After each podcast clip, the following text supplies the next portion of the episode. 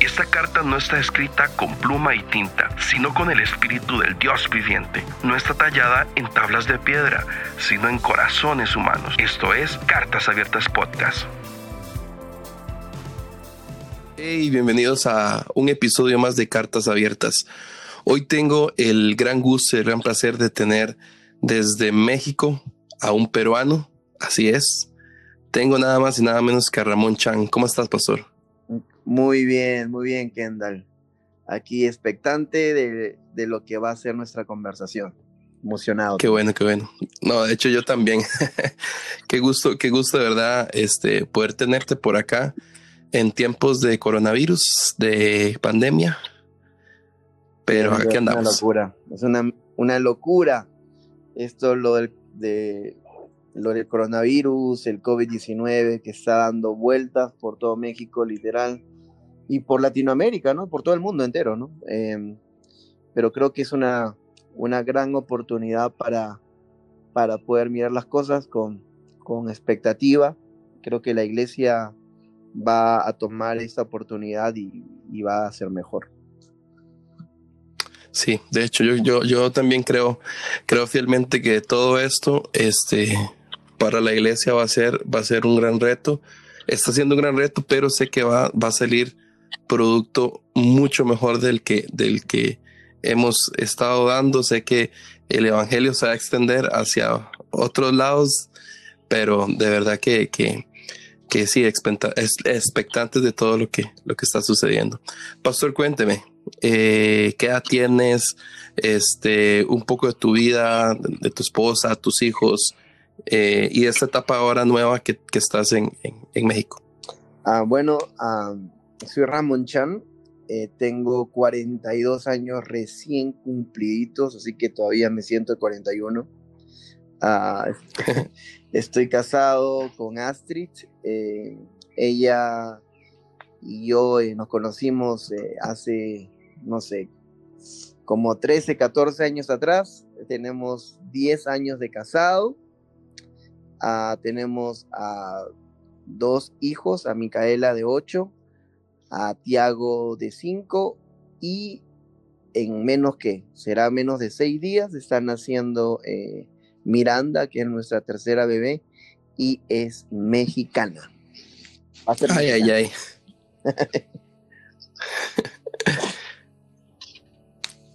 ¿Tienes, ¿Tienes cuánto de haber llegado a, a México?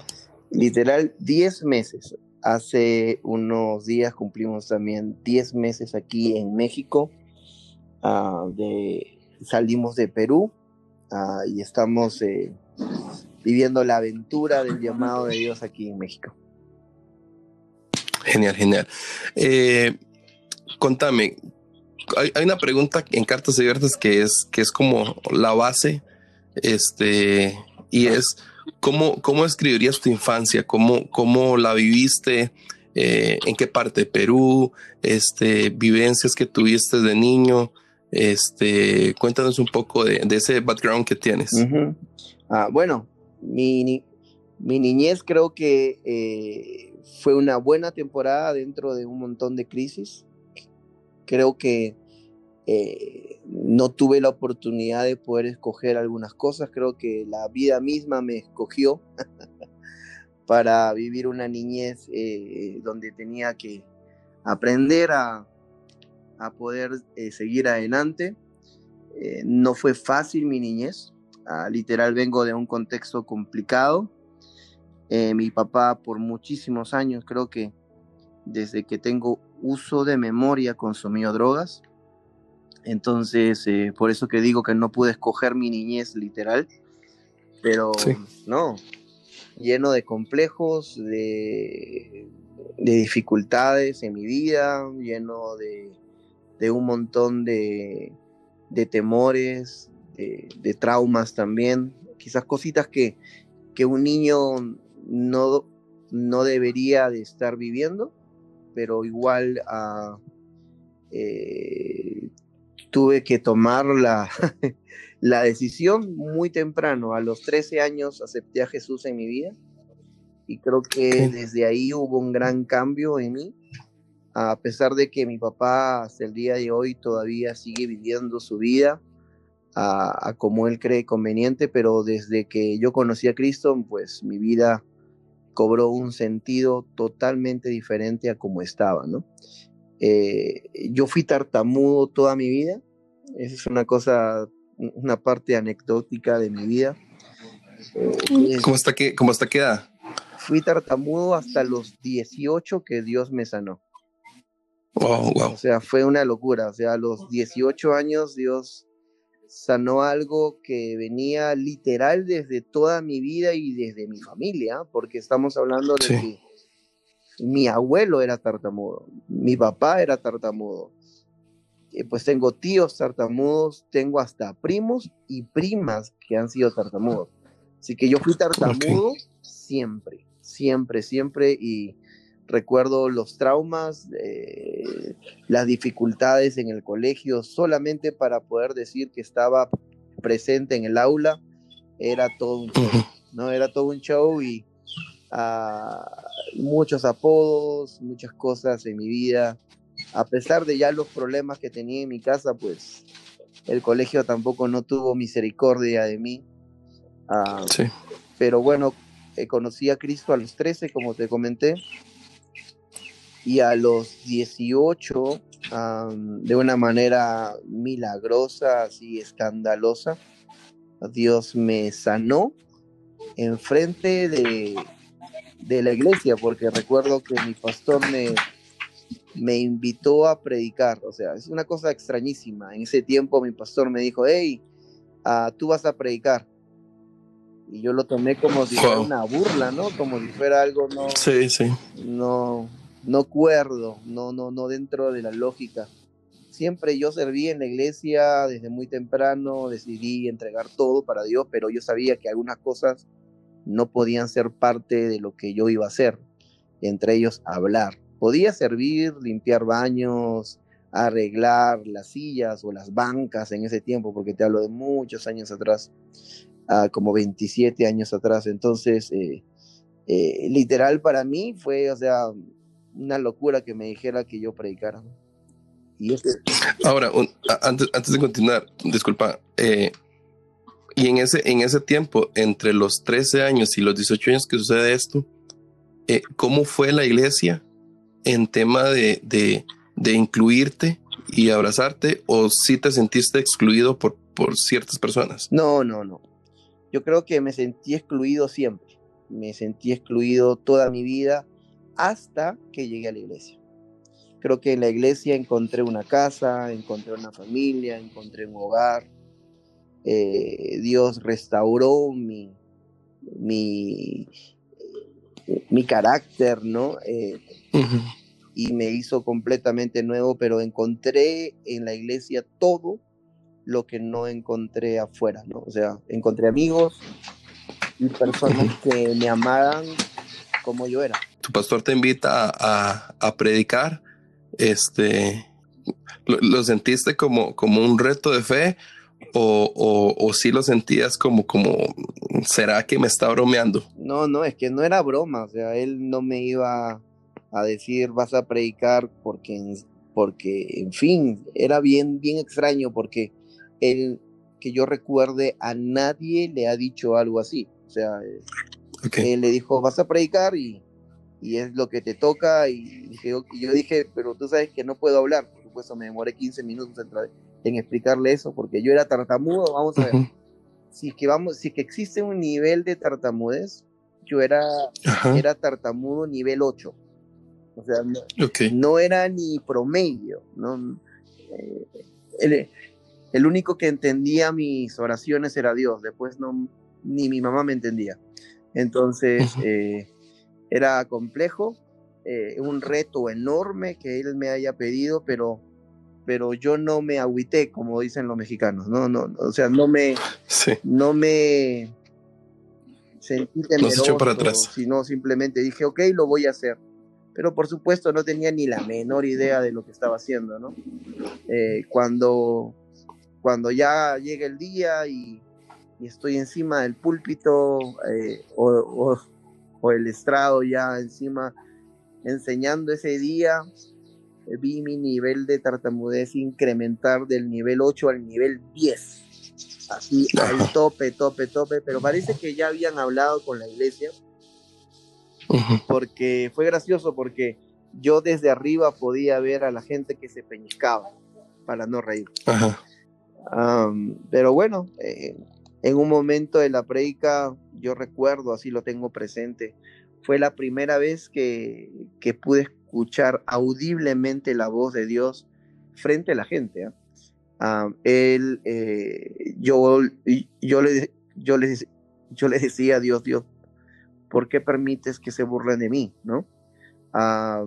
y yo dentro de mí estaba en pánico y, yo sentí la voz de Dios así audible que me dijo, yo uso al quien yo quiera y he decidido usarte a ti. Y en ese instante vi como los ojos de la gente se abrieron así, empezaron a llorar y pasaron un montón de cosas y yo no me había dado cuenta, pero hace varios minutos que yo ya no estaba tartamudeando enfrente de la cara de la gente.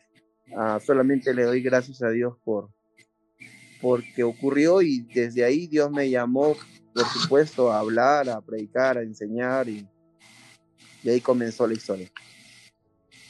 Wow, y, y, qué, y qué impresionante porque cuando, cuando vemos la historia de Moisés, eh, tal vez no sé si alguien pensaría, si alguien vivió esto que Moisés vivió, pero viéndolo desde este punto de vista, eh, o sea, Dios, tú abriste tu boca y Dios la llenó. Mira, era mi única esperanza, amigo. O sea, no, no, sí. era mi, era mi verso esperanza. No, no, no tenía otro verso que, que hablara de un tipo de, de situación así. ¿no? Entonces, eh, no, no me quedaba, era para mí como que un verso de, de, lo que Dios pudiera hacer, pero nunca estuve eh, eh, como que consciente de que podría ocurrir el milagro y menos de que yo ya había conocido a Cristo ya muchos años y que, y que pasaran como cinco años para que yo ya estando en la iglesia ese milagro se hiciera real en mi vida. Qué bien. Oye, y a partir de esto, ¿cómo cambia, cómo cambia tu vida? No solamente, digamos, a nivel espiritual, sino este, en, poder, en poder comunicarte con la gente con, toda tranquilidad y con toda, y con toda libertad sin, sin ser eh, juzgado, sin ser criticado, sin ser el centro de la burla. O sea, ¿cómo cambia esto eh, en tu vida personal y emocional?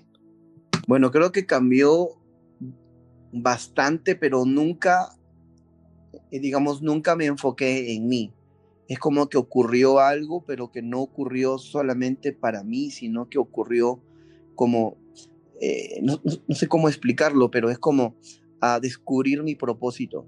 O sea, siempre estuve sirviendo, pero no, no entendía la forma de cómo yo iba a poder servirle a Dios en el futuro.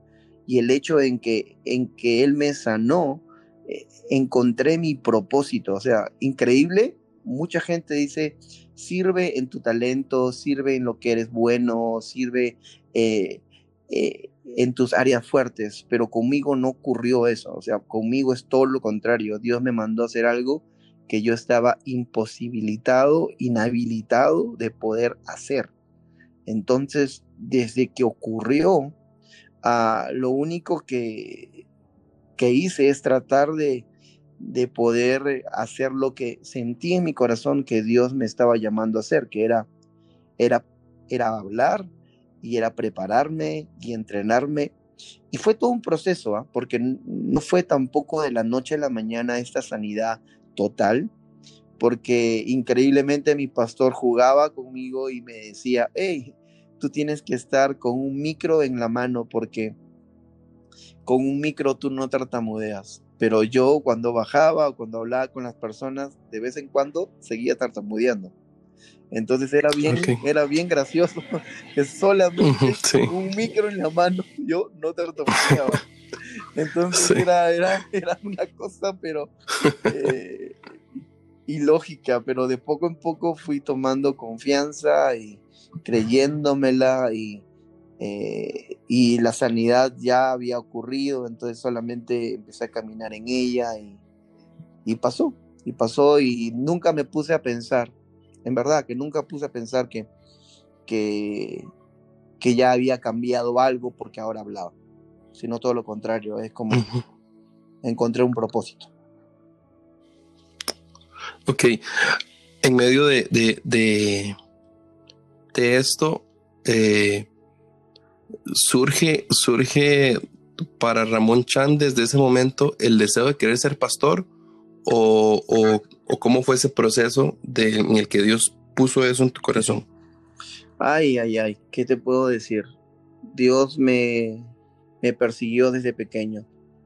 A los 15 años, eh, yo recuerdo, todavía estaba en el colegio y recuerdo que había una conferencia en la iglesia bueno, te hablo de muchos años atrás, ah, todavía se remolineaba, todavía estaban los carros del faraón, entonces eh, había, había, había una conferencia y, recuerdo ir todavía con mi uniforme de colegio, ¿no? Entonces, eh, era todavía, estaría en tercer año o cuarto año de secundaria, en, en, mi, en mi país es así todavía, se estudia nada más hasta el quinto. y yo estaba en el cuarto año de, secundaria y llegué tarde, sea, llegué, súper tarde a la conferencia.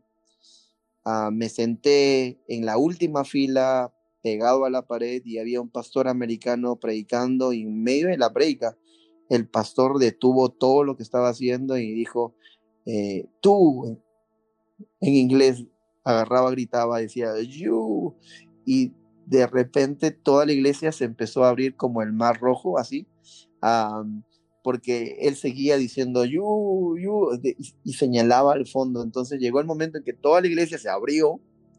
En ese tiempo habían sillas y se abrieron todas las sillas hasta ah, que quedé yo y yo volteé para ver si es que había alguien detrás de mí y detrás de mí había la pared. Entonces, entonces habían como 500 personas en ese lugar y, y me llevaron adelante este pastor.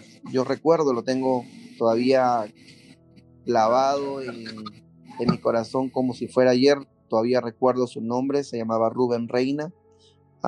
él agarró y, y empezó a profetizar sobre mí y dijo, tú tienes un montón de traumas, un montón de complejos, un montón de cosas en tu vida, pero Dios te dice, los vas a superar y vas a cumplir el propósito que yo tengo para ti y vas a ser un pastor y vas a viajar por todo el mundo predicando y compartiendo todo lo que yo he hecho en tu vida. Y yo era tartamudo, tenía 15 años. Ah, no entendía ni qué me estaba pasando, pero ya Dios me estaba llamando a hacer algo. Por eso que te digo, eh, creo que es Dios el que estuvo más pendiente de, poner un fuego en el corazón, de poder enfocarme en, lo que Él quería hacer que, que yo mismo. Entonces Él planeó todo este show. Sí, no sé. y, ahí, digamos, es donde viene, donde viene lo, lo, lo misterioso de Dios. O sea, a veces pensamos que Dios trabaja y pues él tiene el poder de hacer las cosas sobrenaturales y hacer que actúen ya, pero también él nos lleva por procesos. Eh, en este caso de, tus 15 a tus 18 fue 17 que te a los 18 no o sea que quedé completamente sano por tres años. pero a los 15 ya yo ya tenía un llamado para ser pastor. Exacto sí. Y ahí es donde vemos cómo los procesos de Dios son necesarios y cuando Dios da una palabra, eh, el creer en esa, en esa palabra, ¿verdad? Sí, aunque te digo muy sinceramente, yo no creí en esa palabra. O sea, okay. no te puedo. Sí. Es que, te, ¿cómo vas a creer en algo así? O sea, yo tenía 15 años eh, y no creí en esa palabra. Dije, el pastor está raro, que tiene, está loco, ¿cómo, ¿cómo va a decir eso? Por supuesto que sentí la presencia de Dios pero otra vez mis temores y, mis traumas y mi propia muy baja autoestima que tenía me, nubló de esa temporada. O sea, no, no es en que, en que fue mi fe en creer en que la palabra de Dios iba a cumplir la que hizo que ocurriera, sino un simple deseo de Dios por usarme y por, por hacer algo conmigo. Ah, y yo siempre me refiero a esto, ¿no? O sea, porque mucha gente tiene un montón de límites o condicionantes porque Dios no lo puede usar por su pasado o por cómo es o por cómo siente o porque cree que no es suficiente, que no tiene las habilidades para hacerlo. Yo siempre le digo, pero yo nunca, nunca pedí esto, o sea, y, yo nunca fui capaz de hacer nada. Además, Dios me llamó a hacer algo que no soy capaz de hacer. O sea, si el tartamudo habla, entonces todos pueden hacerlo. Sí, exacto. Oye, ¿y, y, y cuál fue tu primer servicio digamos, ya a partir de que Dios te sana, este, o sea, ¿qué fue lo, ¿en qué fue lo primero que empezaste a, o sea, empezaste a estudiar, eh, eh, a predicar, empezaste a, ¿en qué área empezaste a servir?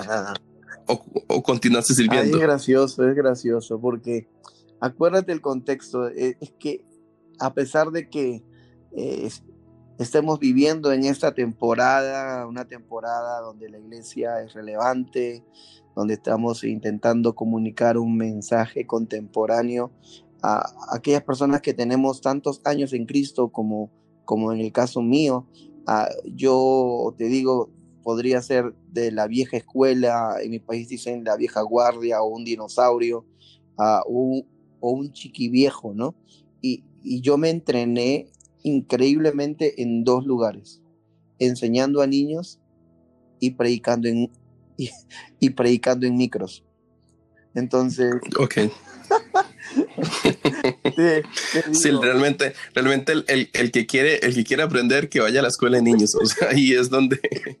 predicaba en niños y predicaba en los micros.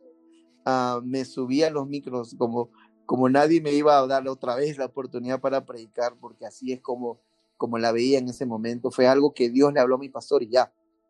Nunca más lo volví a hacer en, en, esa temporada, o sea, nunca más me volvió a invitar a predicar en esa temporada. Ocurrió un milagro y ahí quedó, o sea, pero desde ahí, desde ahí empecé a, arder mi corazón por, por, comunicar el mensaje y por hablarle a la gente lo que me había ocurrido. y fue maravilloso, ¿no? Fue, una, fue una locura.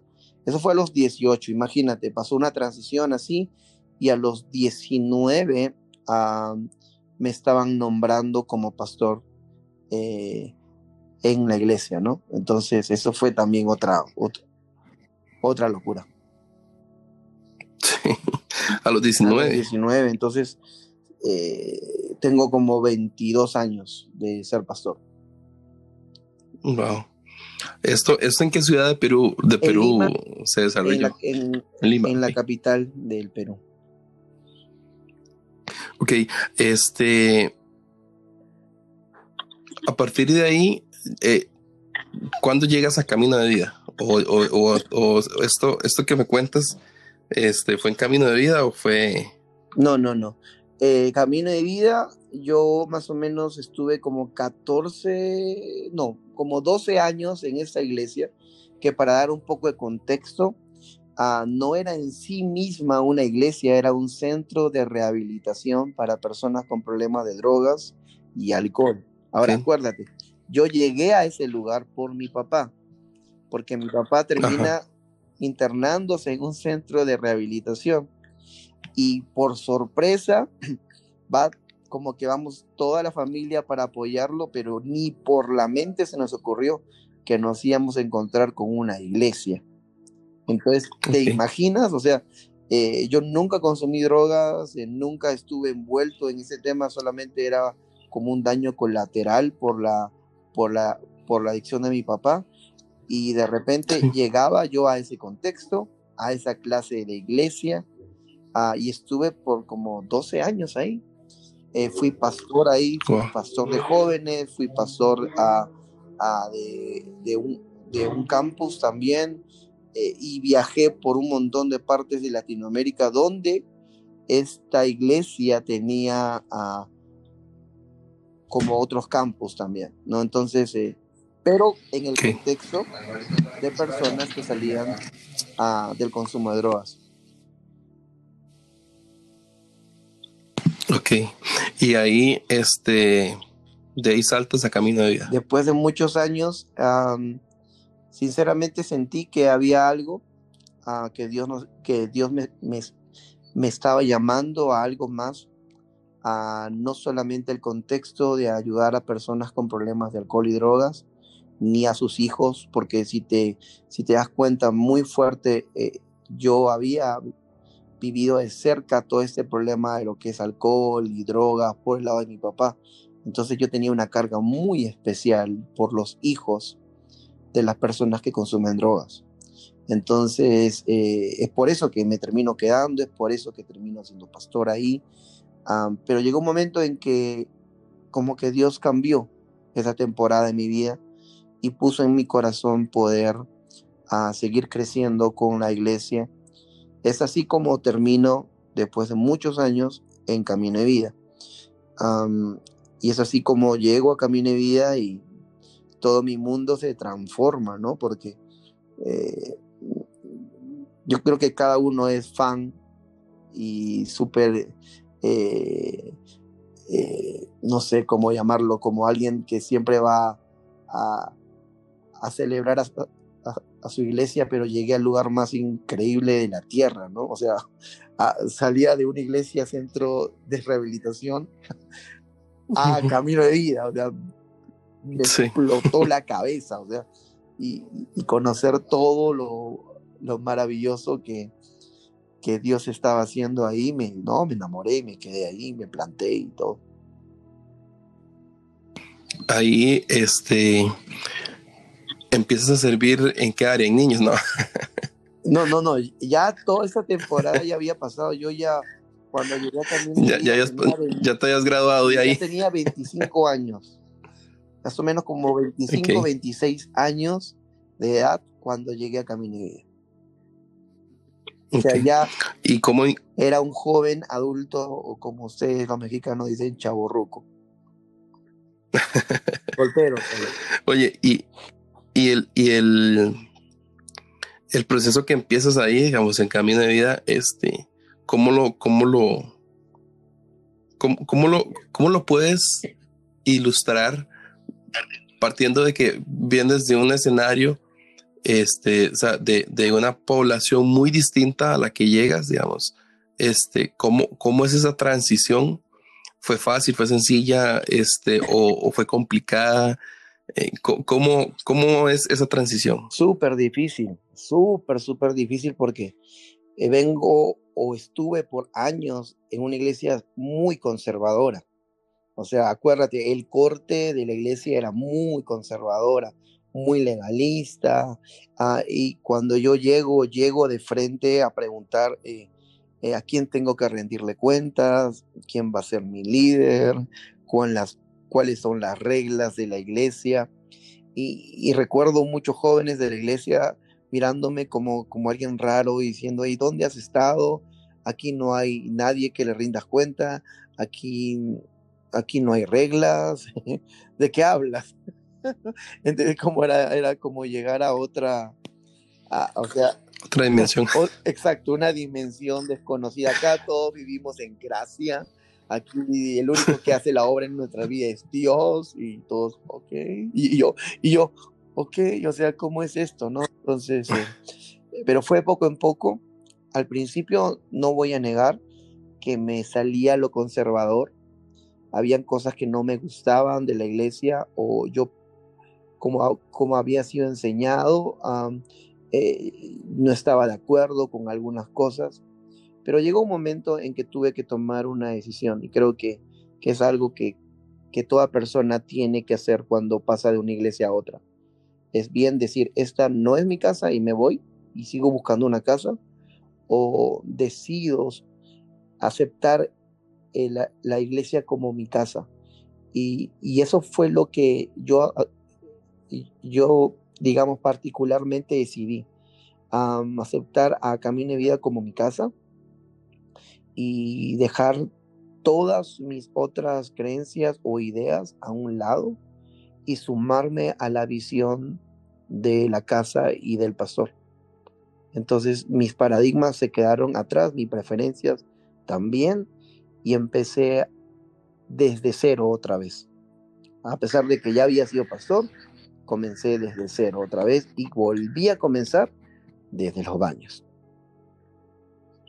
¿Y, cuántos años te tardó el poder, eh, o cuánto tiempo te tardó el poder decir, ok, ya mi corazón está listo para, para empezar a, a servir bajo esta visión? O, desde que llegaste entraste de una vez a buscar servir y, y te pusiste a la orden de, de la iglesia? No, no, me tomó un año. Un año de visitar la iglesia, un año de, de quizás no entender las cosas o un año de, de mirar las cosas desde lejos y, y de repente eh, tomé la decisión de que era mi casa, era, era, mi, era mi familia y, y ya, y ahí empecé a servir. Ah, luego de eso es ahí donde llevo seminario ah, y me involucro muchísimo más al aprender y conocer de Dios.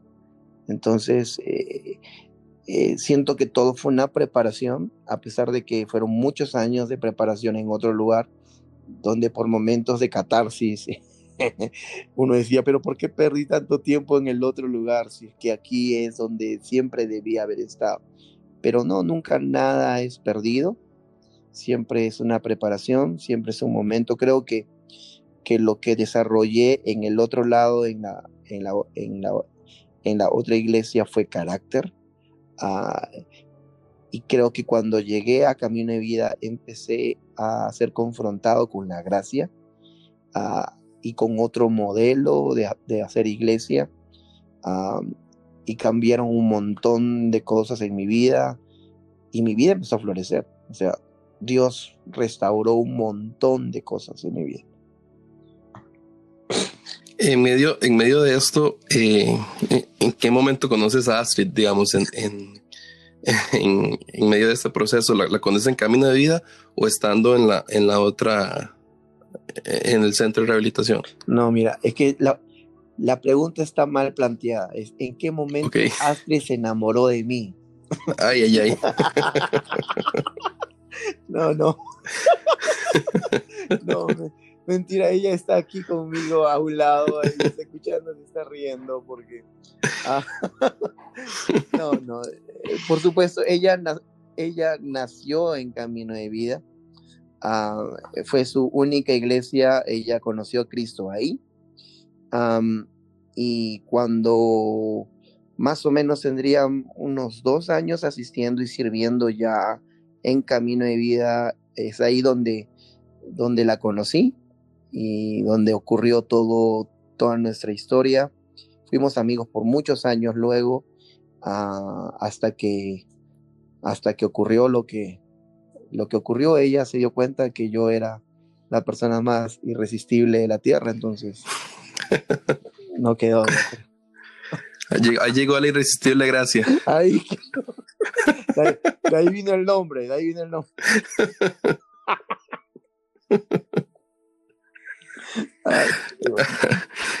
qué, bueno. Oye, y hay algo que, que, que se me hace, que se me hace, pues, curioso. Entonces, eh, la, la conoce, o sea, se conocen como, digamos, en una, en una reunión o, sirviendo, ¿cómo, ¿cómo fue? Cuénteme. Ay, Dios mío, bueno, es que, es que para eso tienes que hacer varios capítulos de, de cartas abiertas, porque no, nuestra historia es bien, bien, bien bonita, pero no comienza así porque desde el primer momento cuando yo conocí a Astrid sentí algo muy particular por ella. Eh, me gustó físicamente un montón y, y luego esto fue demasiado cuando empecé a ver y a identificar que Astrid tenía un llamado enorme mi corazón se quedó pegado con ella y me di cuenta de que había algo tan especial en ella que, que era como la respuesta a todas mis oraciones. O sea, ella cumplía no solamente si vamos a poner los requisitos o los filtros que había puesto, sino que los superaba, pero por millones. Entonces, eh, eh, yo me quedé así eh, poco triste nada más porque cuando empecé a conocer a Astrid me di cuenta de que tenía novio. Entonces, siempre dije, Dios, ¿por qué llegué tarde? ¿Por qué llegué tarde? Entonces nuestra historia es muy larga, muy larga y pasaron años. A la, la, relación que ella tenía con esta persona que también era de la iglesia, que, que también era líder y que en el futuro también era pastor. o sea, literal, eh, eh, no prosperó y, me tomó mucho tiempo, muchos años, esperar el, en que ella estuviera lista para una relación. Entonces, eh, pero igual, ah, creo que fue un tiempo increíble y luego eh, empezamos una relación después de que ella me, me, me, batió varias veces, pero después de eso ya se dio cuenta de que yo era el hombre perfecto, entonces de ahí ya se, se enamoró de mí y luego nos casamos en la iglesia. Genial. Oye, este, acá, acá viendo, viendo un poco de, de, de, su historia, eh, ¿en, qué, ¿en qué momento llega Micaela? Fue la primera, ¿verdad? Sí, Micaela. Sí.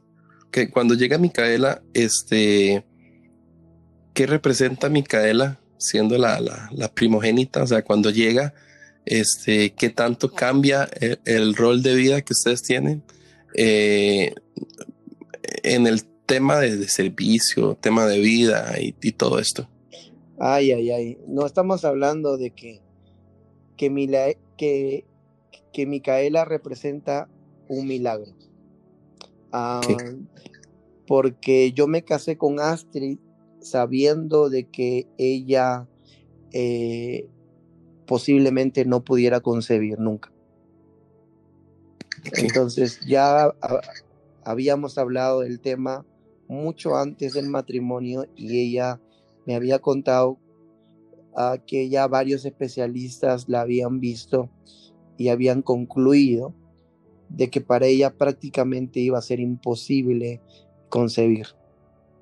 Entonces, ah, para nosotros Micaela significa un milagro. Ok. Sí, literalmente.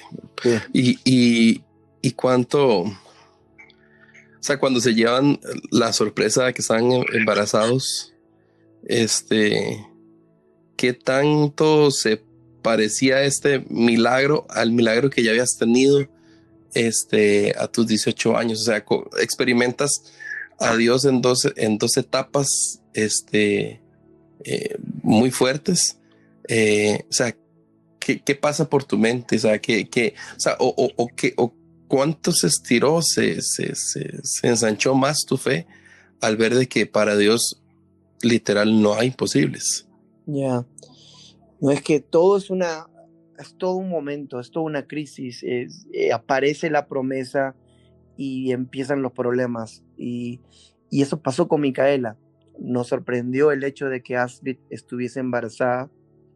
Eh, agarró el embarazo como en tres meses y nos dimos cuenta, ah, fuimos al doctor, el doctor confirmó y, y, dentro de toda la emoción que pudiéramos sentir por dentro, empezó la prueba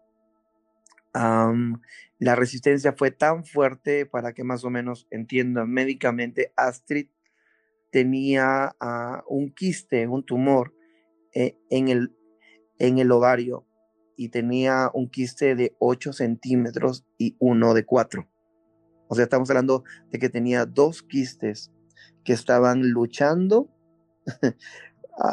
por sobrevivir y por ocupar un espacio el cual mi hija iba a estar teniendo. Entonces, había muchos, muchos diagnósticos, nos ponían muchos escenarios, dentro de ellos operar a Astrid a eh, cuando ya más o menos el embarazo estuviese a los ocho meses, o sea, hacer una, una operación en el vientre materno, ah, posiblemente también, bueno, ese, ese, ese sí es que funcionaba, porque también nos, también nos dijeron que no le contáramos a nadie, porque probablemente el embarazo iba a detenerse, o sea, iba a tener un aborto espontáneo. Entonces, ¿te imaginas Astrid y yo estábamos rotos, literalmente, confiando, creyendo en Dios, eh, no le contamos a nuestros padres, a nadie, solamente eh, a nuestros pastores y, ellos, ellos estuvieron orando por nosotros y eh, fue un momento durísimo para nosotros. Y en medio de esto, ¿qué los sostuvo? O sea, ¿qué los sostuvo a, sí tenían fe de que, de que, de que el embarazo siguiera o, realmente sí había dudas? O sea, realmente, ¿cuál, cuál fue eh, en la parte, no tanto espiritual, sino en la parte humana eh, que ustedes vivieron? O sea, sí, sí creían que, que, o sea, sí había, estaba esa fe o, o había mucha incertidumbre. No, es que es que convive la fe con la incertidumbre. Creo que uno tiene eh, fe en medio de la incertidumbre. y creo que, fue ese momento. Eh, decidimos no ser víctimas, decidimos poner todo en las manos de Dios y que sea Dios el que defina cómo iba a hacer la jugada. O sea, nosotros descansamos en que ya había ocurrido el milagro, lo tomamos como una realidad y decidimos no estresarnos ni permitirnos eh, ser víctimas de lo que estaba pasando, sino que dijimos, Dios es tuya, es más mi oración y es algo que, que, justo, que, que siempre recuerdo, es Dios, te la dedico a ti, es tuya, haz lo que tú quieras con ella. Si ella nace, si esto se llega a dar, ella es tuya para siempre. Así fue. fue bien, bien, bien difícil. Cuando Micaela cumple su primer año, ¿qué representa ese, ese año de esa celebración, ese cumpleaños de Micaela? Oh, no, Micaela siempre ha sido la luz de mis ojos. siempre ha sido eh, eh, alguien que tiene algo muy particular de Dios desde sus días. Eh, ahora yo sé que posiblemente todo papá diga eso de sus hijos, ¿no? y creo que, que es válido, ¿no? Pero para nosotros Micaela nació con una chispa de Dios, algo tan escandalosamente inexplicable, súper sana, súper despierta, ah, con unas ganas de vivir, con unas ganas de, con, una sensibilidad para conectarse a Dios como no tienes ni la menor idea. Ah, su primer año para nosotros fue emocionante, emocionante, emocionante. Vimos el sueño cumplido de Dios y, de ahí en adelante hemos empezado a ver en Micaela cosas que, que, realmente nos, nos hacen ver por qué fue tan difícil que, que ella pudiera nacer. Ah, fue porque, o sea, Dios tiene algo muy particular. Es, mira, imagínate, esta niña desde los dos, tres años compone canciones. Y, y, eso es algo no, no humano, compone canciones y, no solamente letras, sino melodías. Ah, eh, eh, todo el tiempo, si, yo pudiera grabarla todo el tiempo en su cuarto, lo único que hace es estar cantando a Dios y componiendo canciones para Dios. Ah, es alguien que está totalmente enfocada en que sabe quién es ella y para quién vive. Es una locura. Qué bueno. Y Tiago, ¿Cómo, cómo ha sido el, cómo fue el, el, el, Tiago y en este, también, digamos, este, la, niña, ¿verdad? Que están esperando. Ajá, no, no, con, con Tiago, eh, con, Tiago todo fue planeado. O sea, estamos hablando de que con Tiago eh, nosotros buscamos el que Micaela tuviera un compañero, ¿no? Que tuviera un compañero y que, y que, con, con, con quien pudiera jugar y con quien pudiera interactuar en su día a día. O sea, Tiago fue hecho para Micaela. no, ah. para que más o menos sepas, pero ya Dios una vez que abrió el vientre de Astrid, lo abrió y literal lo abrió, porque ah, fue tan planeado que en el mismo día que, que decidimos que lo íbamos a tener, ese mismo día quedó embarazada. Entonces, ah, y, y desde ahí ocurrió exactamente lo mismo con Miranda. El día que decidimos, hey, nos vamos por el tercero, nos vamos por el tercero, ese mismo día ella quedó embarazada. O sea, no, no, eh, fue impresionante como Dios ha abierto el vientre de ella para tener la capacidad de poder llegar a procrear. Es una sanidad mm. total, o sea, completa. Sí. Impresionante. Em, nada más que, que ya no vamos a poder tener un cuarto, porque como Micaela vino por cesárea, a, continuación mi hijo Tiago vino por cesárea y ahora Miranda viene por cesárea y ya no es recomendable eh, poder tener o que ella quede embarazada para una cuarta cesárea es muy, muy riesgoso. Pero Tiago, te digo particularmente, eh, este niño tiene un carácter firme, ah, nos ha desafiado a, mi esposa y a mí, como no tienes ni la menor idea. Eh, es alguien que tiene tan clara su vida, eh, alguien tan determinado, tan con una fijación tan fuerte en lo que él quiere y nos ha retado demasiado. Creo que ha desarrollado más carácter y si tengo algunas arrugas y canas en ese tiempo es porque eh, Dios usó a, a Tiago para causarlo. Sí, que esa es la mejor manera en la que Dios puede probar la paciencia de, de cualquier ser humano, creo, de cualquier papá, ¿verdad? En junio del 2019 eh, toman la decisión de, de, irse a, a, México a plantar iglesia. ¿Cuánto, ¿Cuánto tiempo tardó este, eh, este sueño en, en, tomar forma? Este, para ya sí, en, en, junio del 2019, decidir ya mudarse a, a México. Bueno, definitivamente esta fue una decisión no alocada fue una decisión tomada con tiempo y, también hubo una como una concepción desde que Dios plantó este sueño en el corazón en nosotros al inicio no teníamos claridad no tenía nada que ver con México solamente Dios plantó en el corazón algo como plantar una iglesia hacer nuestra iglesia. No sabíamos ni cuándo ni dónde ni cómo pero sí tuvimos, uh, yo pienso algo muy importante en ese tiempo fue el ser honestos con nuestro pastor, pastor Robert, y contarle lo que estaba pasando.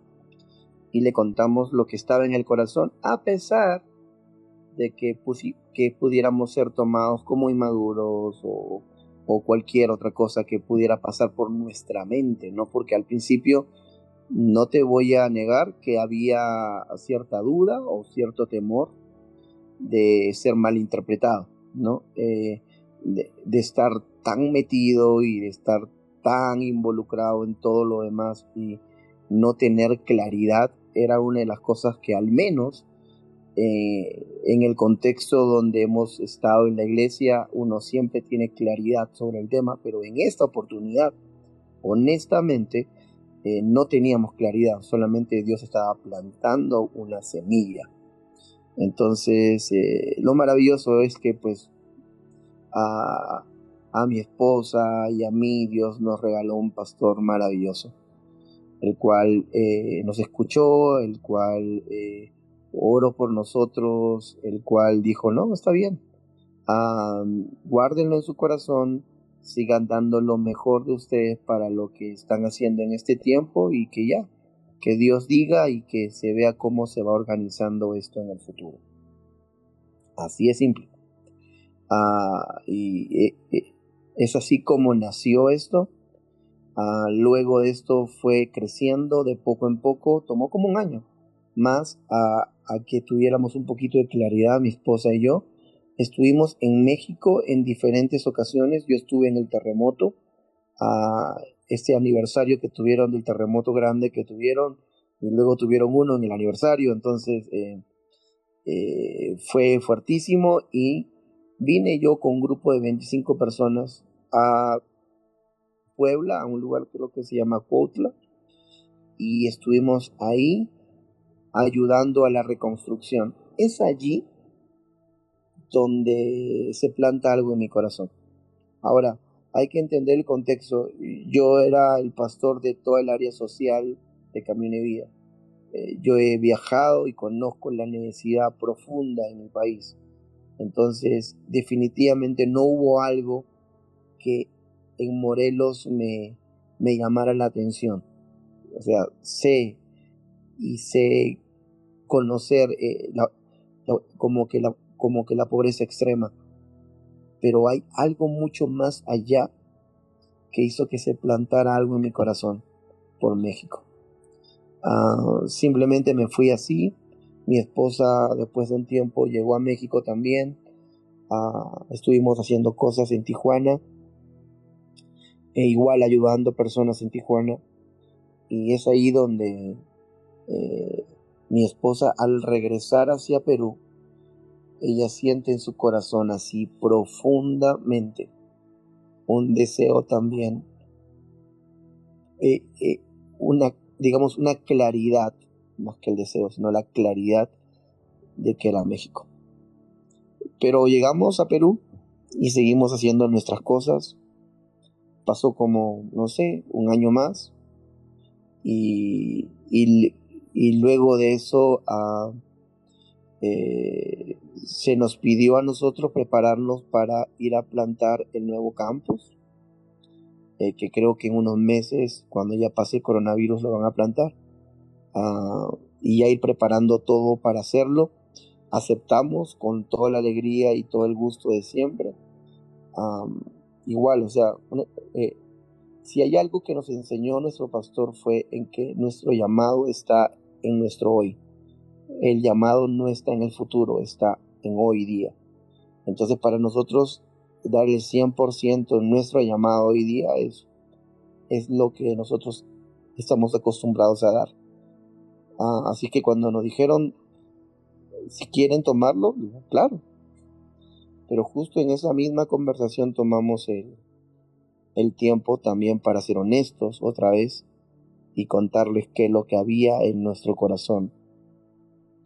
Y que ya sabíamos dónde, pero que no sabíamos el tiempo y como no sabíamos el tiempo, ah, básicamente estábamos supeditados y rendidos a lo que nuestro pastor nos dijera. Si él dijera, no es el tiempo, no siento, no había ningún problema para nosotros.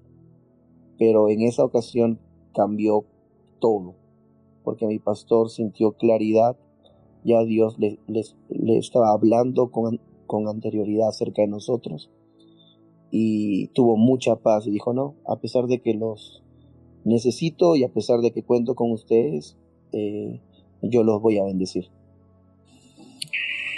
¿En qué, en qué, cómo viene este el, el, hecho de escoger el lugar donde, donde plantaron la iglesia? Este, bajo qué concepto tiene la iglesia, digamos, para la ciudad y cuál es el, el, fin, o sea, cuál es, el, cuál es la misión y la visión de, de Irresistible Gracia este, para, para la comunidad donde está plantada. Wow. Bueno, sinceramente cuando, cuando terminé de conversar con mi pastor y ya las cosas se aclararon y de repente todo tenía sentido, él me dijo, ok, listo, entonces, ¿cuál es tu plan para ir a México? Entonces, eh, honestamente, otra vez le dijimos, no tenemos ningún plan. Así que eh, eh, yo le dije, no hubiese sido honesto contigo si yo hubiese tenido un plan.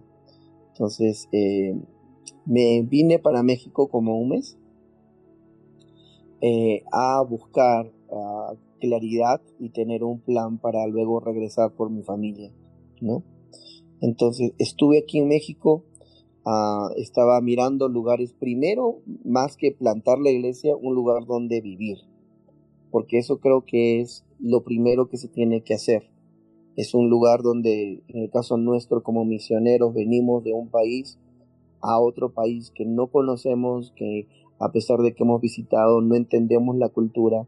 Entonces decidimos muy bien, y es algo que es importante creo que para todo misionero que va a ir a un lugar y, si es que va a ir con su familia, tiene que priorizar. Una cosa es la comodidad y otra cosa es la seguridad. Y siempre es más importante la seguridad que la comodidad.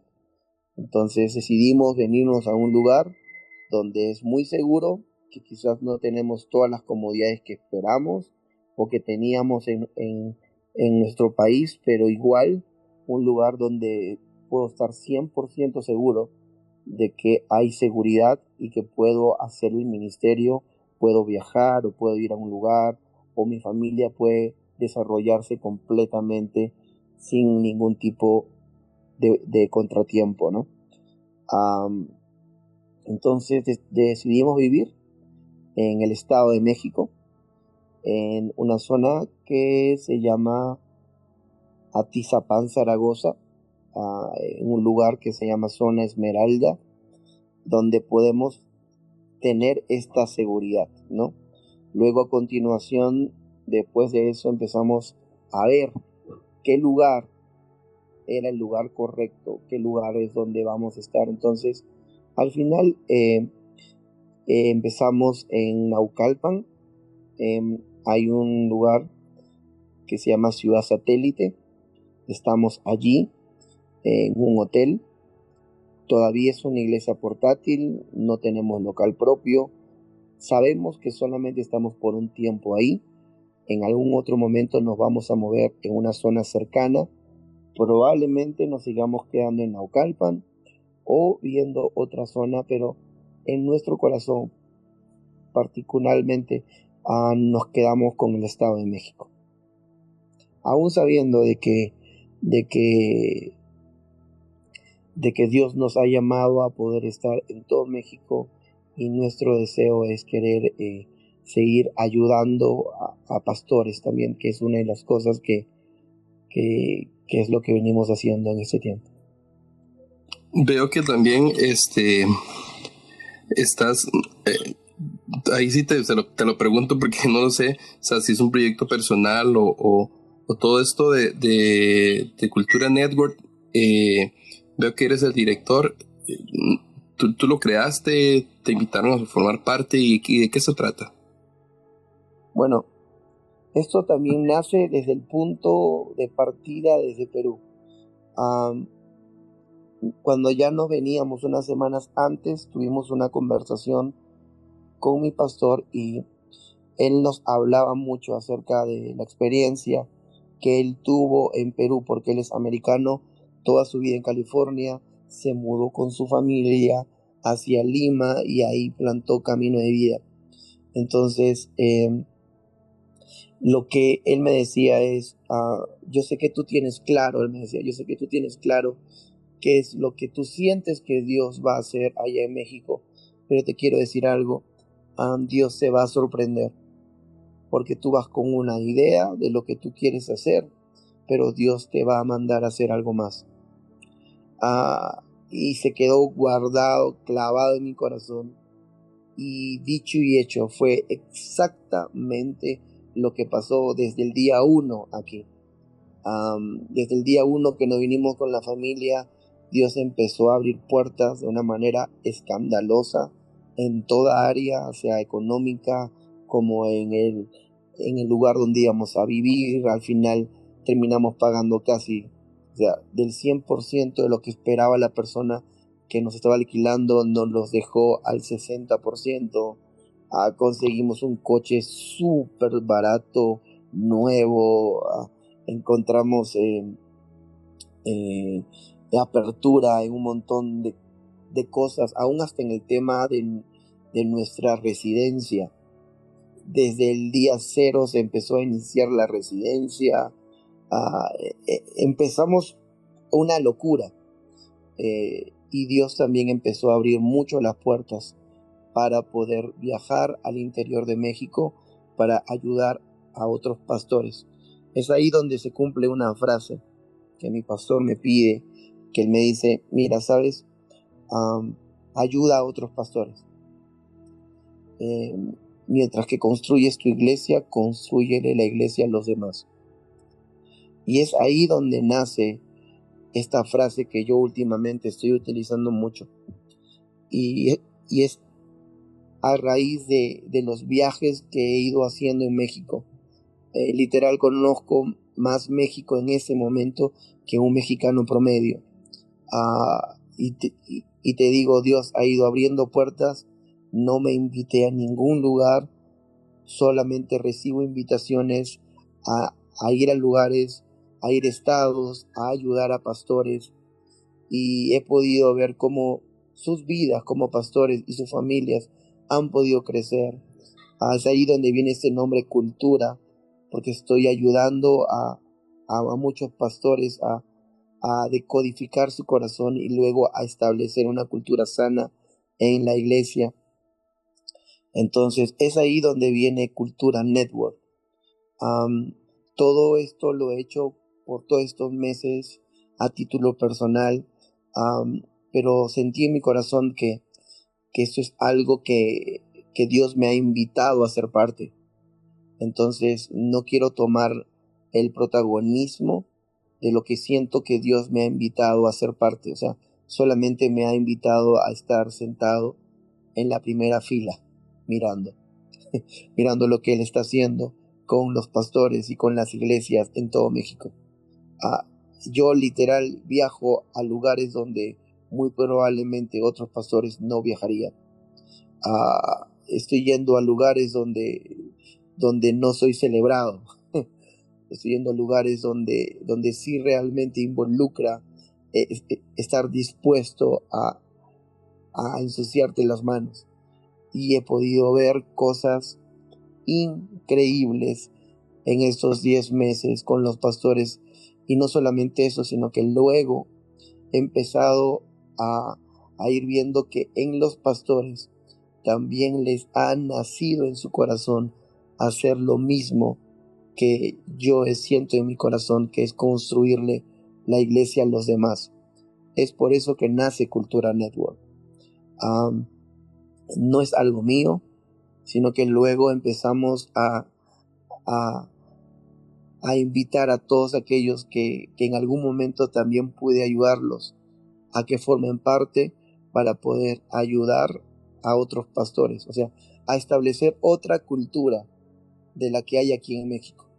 Quizás esta cultura más como que patriarcal, esta cultura de que me pides permiso, esa cultura así toda recelosa de que no te doy lo que lo que yo sé porque no quiero que tú crezcas, para cosas que nunca se dicen pero que son muy reales dentro del contexto pastoral.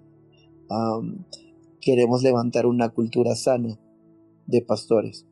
Ah, justo es una de las cosas que hablamos todo el tiempo.